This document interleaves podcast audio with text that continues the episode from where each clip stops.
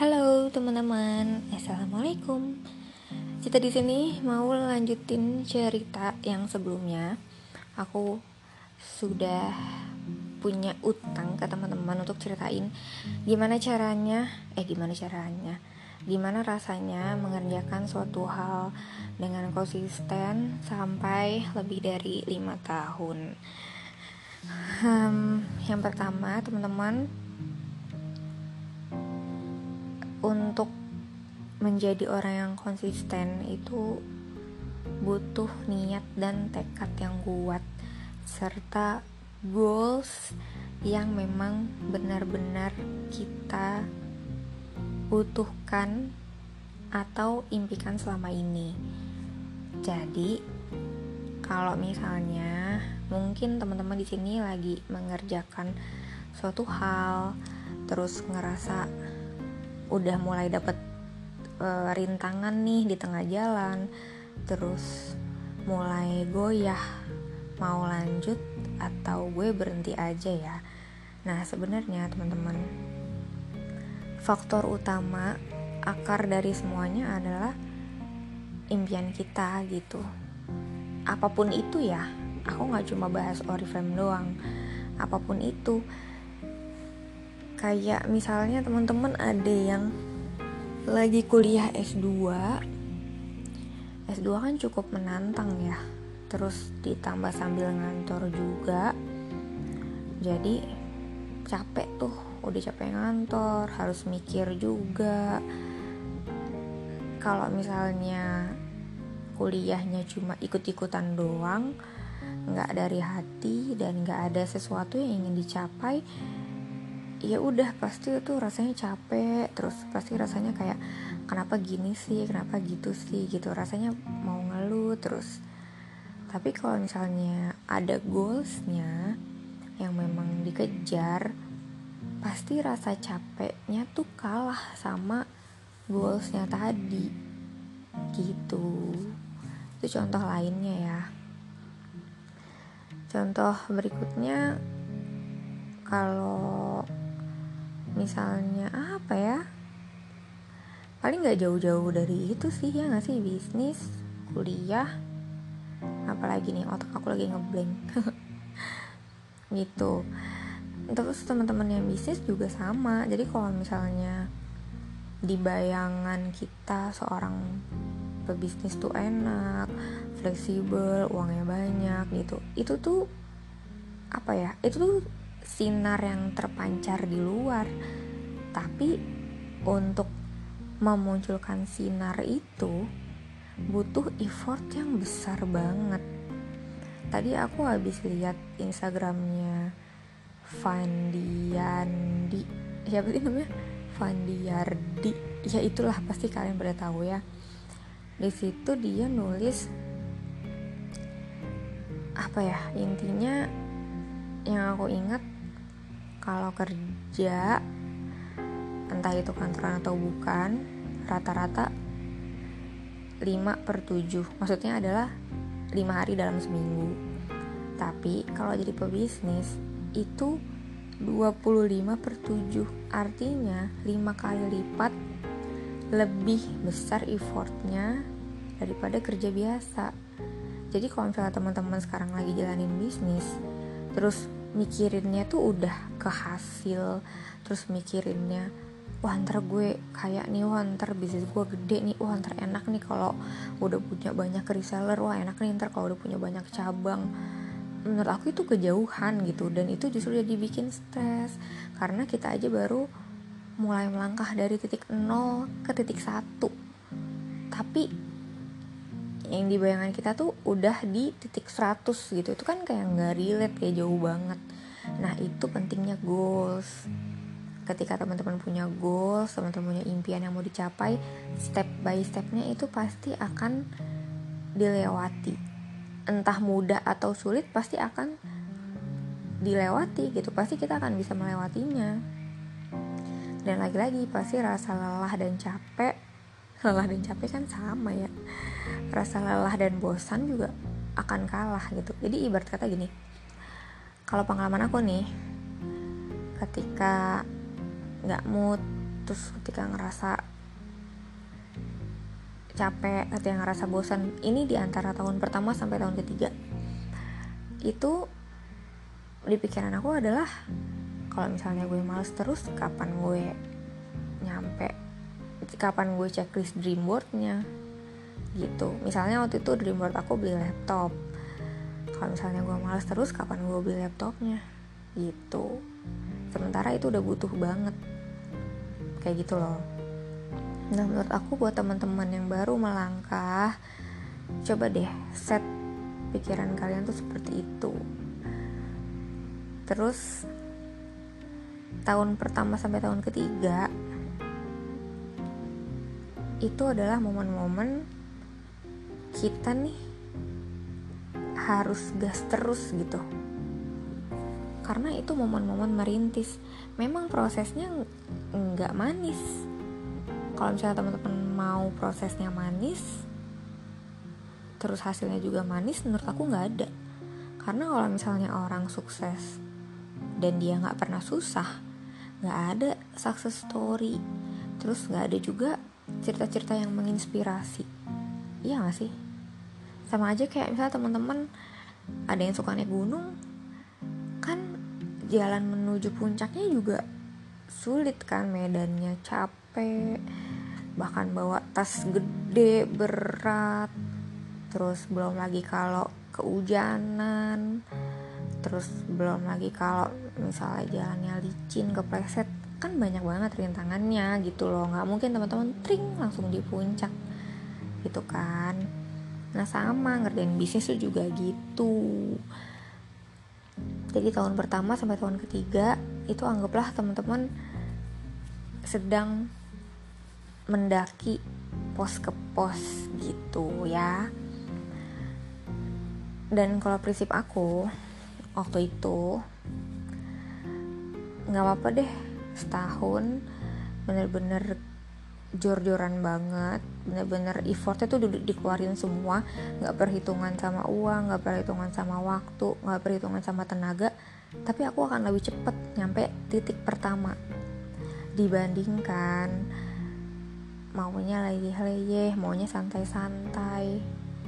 Ya nanti lama nyampe ke titik satunya nanti ngeluh lagi gitu loh. Jadi emang balik lagi teman-teman ke pikiran kita sendiri dan impian kita tuh apa sih sebenarnya? Dan seberapa cepet sih kita mau berada eh seberapa cepet kita mau menggapai impian kita itu? Gitu. Ini aku lagi bahas proses ya bukan bahas hasil. Karena kalau hasil ya balik lagi semua Allah yang menentukan gitu. Kita manusia bisa berusaha aja.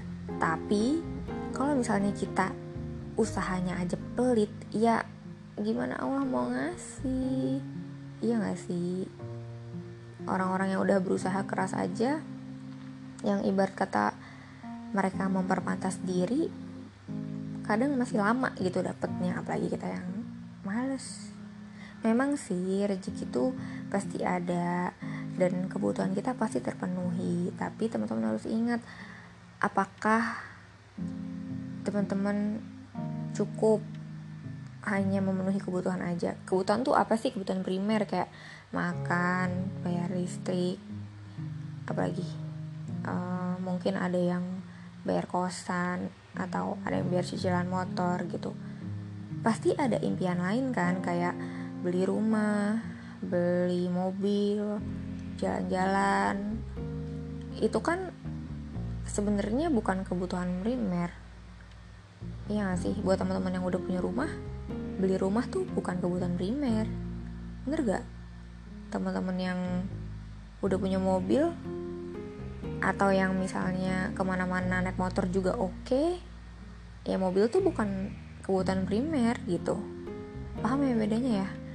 Jadi kalau misalnya kita mau menggapai impian ya itu harus kerja keras gitu. Tapi kalau cuma sekedar mau memenuhi kebutuhan pokok aja ya terserah gitu ya. Gitu teman-teman kalau dari aku. Terus tahun pertama sampai tahun ketiga itu tahun yang menurut aku uh, kita tuh kayak ditantang gitu loh kayak kayak ditantang sama diri sendiri. Kayak gue beneran niat nggak ya jalanin ini? Gue beneran butuh nggak ya? Gue beneran mau nggak ya? Gitu. Itu penentuannya di tahun pertama sampai tahun ketiga. Jadi kalau emang mau serius kalau emang ada impian yang besar ya ya udah gas aja.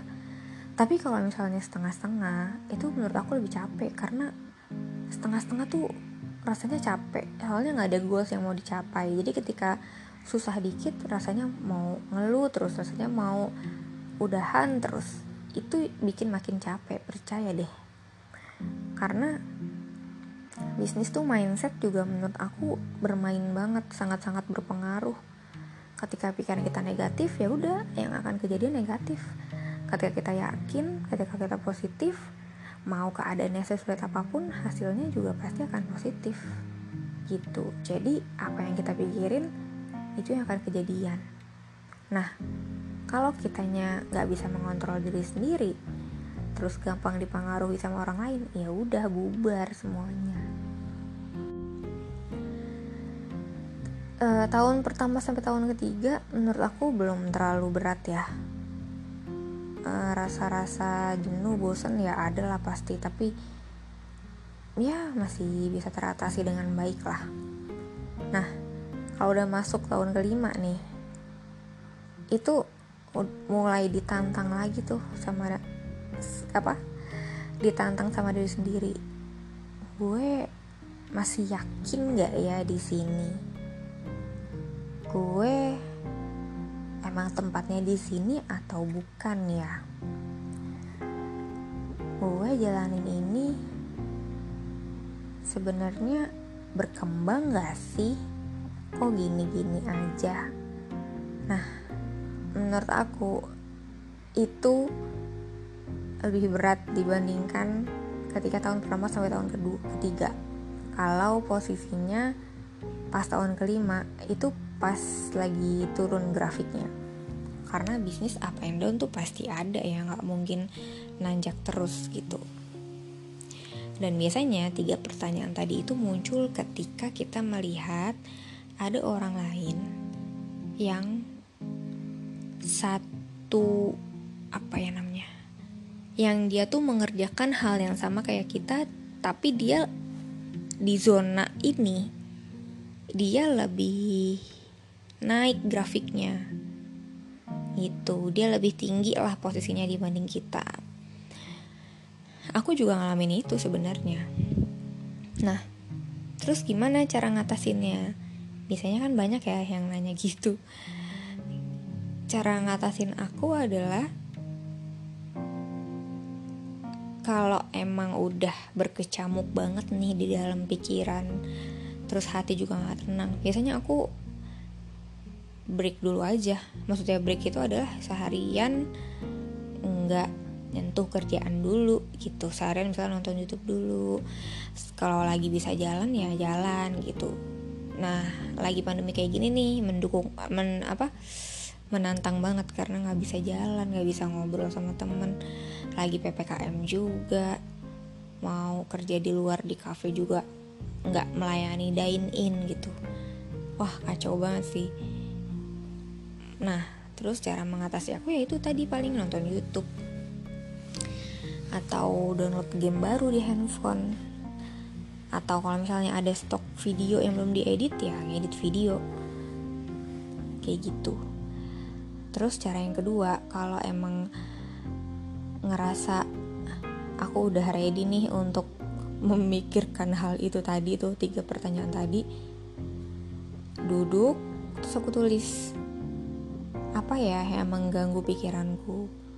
Satu misalnya sekarang lagi stuck gitu. Dua misalnya uh, situasi kayak gini berdampak ke nggak bisa ketemu sama tim. Akhirnya banyak miskom misalnya. Pokoknya ditulis deh apa aja sih yang bikin aku resah? Apa aja tulis aja entah itu berkaitan sama bisnisnya atau ada masalah pribadi tulis aja dulu gitu. Terus habis itu dibaca dan refleksi diri. Jadi kalau aku cara gampangnya adalah flashback. Karena aku ngalamin up and down bukan cuma sekarang. Ngalamin stuck bukan cuma sekarang. Ngalamin AIWEO udah berkali-kali gitu loh. Jadi aku mencoba untuk flashback dulu gue cara ngatasin ini gimana ya? Oh gini gini gini. Coba deh sekarang dilakuin. Kalau relate aku lanjutin. Tapi kalau kalau ternyata nggak relate ya udah berarti mau nggak mau trial cara baru terus yang berikutnya buka medsos seperlunya. Karena menurut aku medsos tuh punya sisi jahat tersendiri. Jahatnya adalah kalau misalnya kita dalam kondisi mental yang kurang baik contohnya ketika ngelihat orang nih dia punya pencapaian lebih dari kita terus kita merasa terintimidasi menurut aku itu udah gak baik. Jadi lebih baik nggak usah dilihat makanya aku bilang buka medsos seperlunya. Kalau memang mau posting ya udah posting habis itu close. Kalau memang ada DM masuk mau balas ya udah balas habis itu close gitu. Nggak usah dulu deh lihat-lihat yang lain. Karena kita nggak tahu nih yang kita klik ini akan menimbulkan reaksi seperti apa di dalam pikiran dan hati kita gitu. Itu kalau lagi nggak stabil ya emosi dan mentalnya. Dan menurut aku di kondisi yang seperti itu memang lebih baik nggak usah tahu dulu deh dunia luar. Maksud aku ini kan lagi aku bahas ini keresahan soal bisnis ya. Nah lebih baik nggak usah tahu dulu deh gue tentang bisnis gue ini. Orang-orang di luar sana tuh pada lagi punya pencapaian apa mending nggak usah tahu sekalian gitu. Ya udah fokus aja sama diri sendiri. Gitu. Terus hmm, apa lagi ya?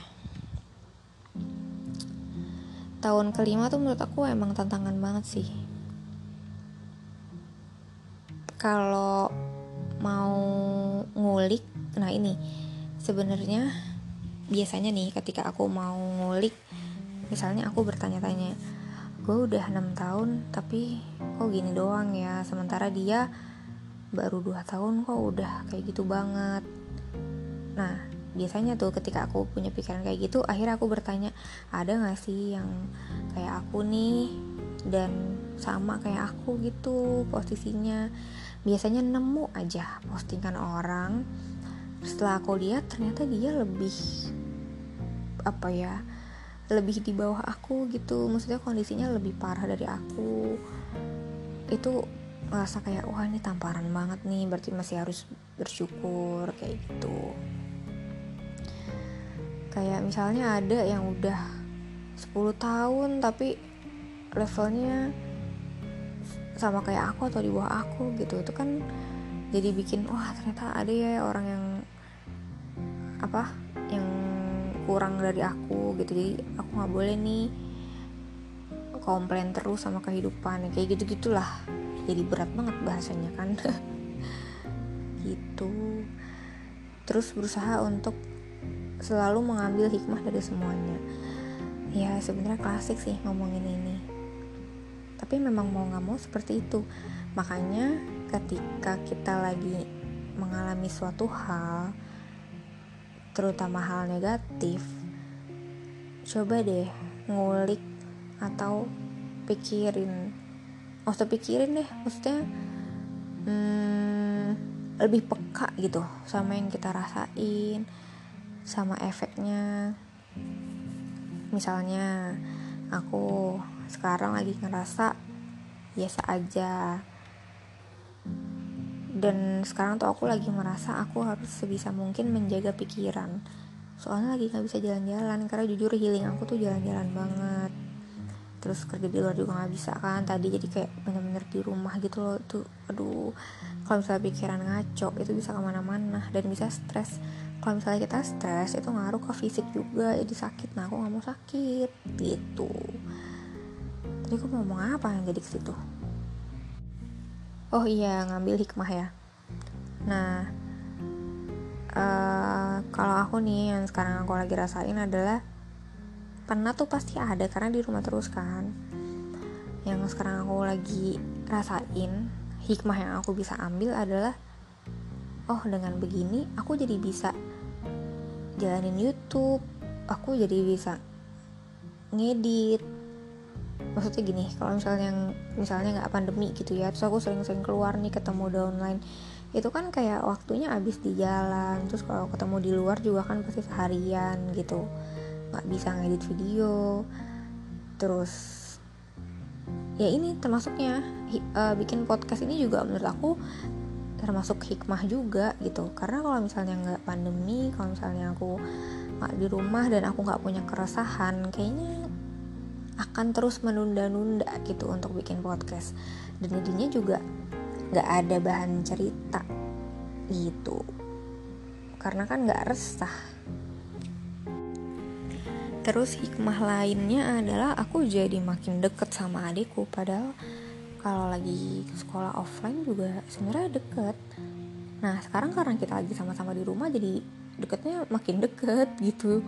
Makan bareng nonton YouTube bareng bercanda-bercanda. Terus kalau misalnya aku mau pergi-pergi ke mana-kemana dia jadinya bisa anterin juga gitu. Pokoknya hal apa pun yang kita alami tuh pasti ada hikmahnya. Cuma memang kalau kita lagi ngerasa bener-bener capek sampai kalut sampai kayak ah bodoh amat ah gue lagi capek. Nah itu memang nggak nggak bisa nemu titik hikmahnya. Makanya tadi aku bilang perlu healing perlu skip bentar gitu ya perlu take a break istirahat dulu. Tapi pakai time limit juga. Kayak misalnya oke okay deh dua hari ini gue mau me time gitu. Terus susah udah back to work lagi gitu. Nah itu mulai tuh ngobrol sama diri sendiri. Kayak gitu. Jadi memang pada akhirnya yang namanya bisnis itu self managementnya harus baik. Kalaupun belum baik it's okay. Tapi berusaha untuk menjadi baik gitu.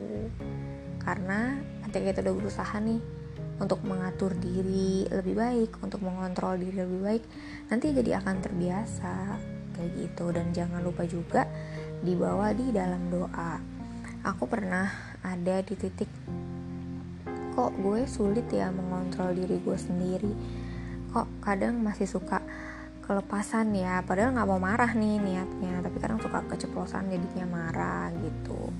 Ya pasti ada pasti ada penyebabnya juga lah ya teman-teman. Nggak mungkin tiba-tiba marah terus kadang misalnya aku posting suatu hal yang seharusnya aku nggak posting kayak misalnya curhat colongan atau apa kayak gitu. Nah aku pernah ngerasa bingung juga kayak gimana sih sebenarnya gitu. Sebenarnya diri gue nih maunya apa sih dan kenapa sih masih sulit mengontrol gitu.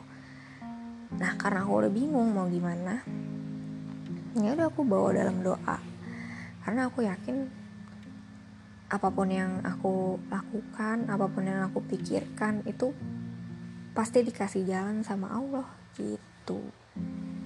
Oke? Udah gitu dulu aja teman-teman ceritanya.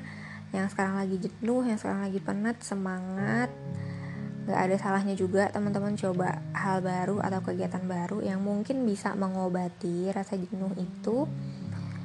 Dan doain aku juga ya supaya nggak jenuh terus supaya tetap sehat lahir batin dan supaya bahagia lahir batin juga buat teman-teman juga semuanya dan doa terbesar adalah semoga pandemi segera selesai semoga keadaannya membaik ekonomi ataupun aspek yang lain supaya kita semua bisa bebas lagi seperti sedia kala. Oke deh, terima kasih banyak teman-teman yang sudah mendengarkan curhatanku. Wassalamualaikum.